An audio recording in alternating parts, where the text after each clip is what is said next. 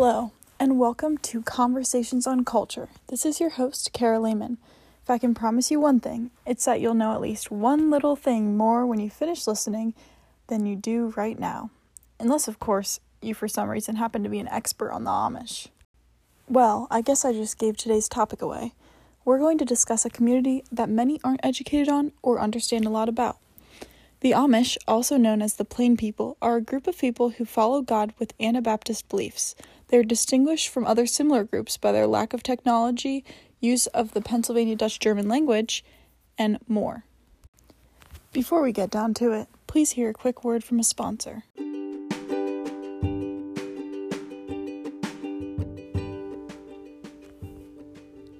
you need to brush up on your Pennsylvania Dutch? We'll come in clutch. Come by the one-room schoolhouse on Horsey Lane at 11 a.m. Monday mornings to perfect your dialect.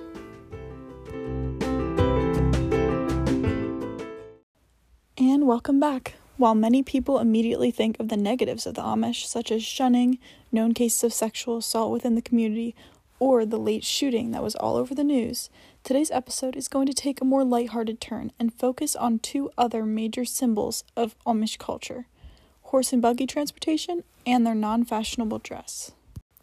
Horse and buggy transportation has been used by the Amish since it was the only transportation option available. The Amish believe that venturing into the modern world will pull them away from God. To prevent travel into this world, they use horse and buggies to stay on local roads and close by to the community, instead of using our newer automobiles that can easily travel fast and long distance. The Amish value their slow-paced way of life and don't want the utilization of modern vehicles to change that.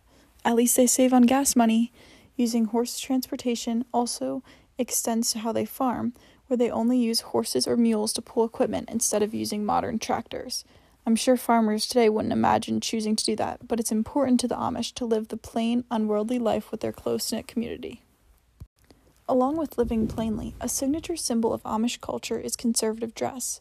Women wear solid fabric, long-sleeve dresses that must go below their knees. They wear these no matter the temperature, unlike our society today that often loses layers and shows some skin in the summertime. While you may get your hair cut every month or two, they wrap their long, uncut hair into a bun under a covering. The reason for this is biblically based. Jewelry and accessories are not worn because they don't see the need for those extras and think being glamorous doesn't show the important ideal of humility. Modern American culture is much more material and glamour-focused, where people use fancy clothes, accessories, and items to attempt to show off their status. The Amish, on the other hand, try to prevent showing status as much as possible and value everyone being equals. Amish men wear dark-colored suits, also covering up even in the warm parts of the year. On their heads, they wear black hats or straw hats in the summer. The shape of one's hat may show the type of church group they are in.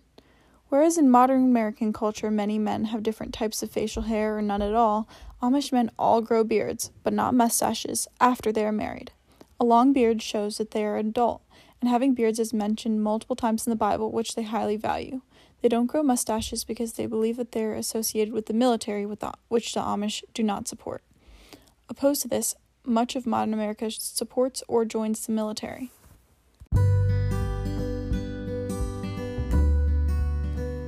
While it may seem very different from our life today, the Amish don't do what they do without reason. Living in a slow-paced community that isn't materialistic or status-focused does seem appealing, but wouldn't come without sacrifices.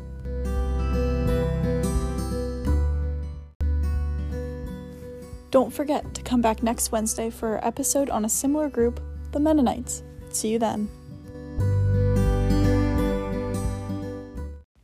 We would like to thank Buggy Supply and Hazelton Market for supporting this podcast.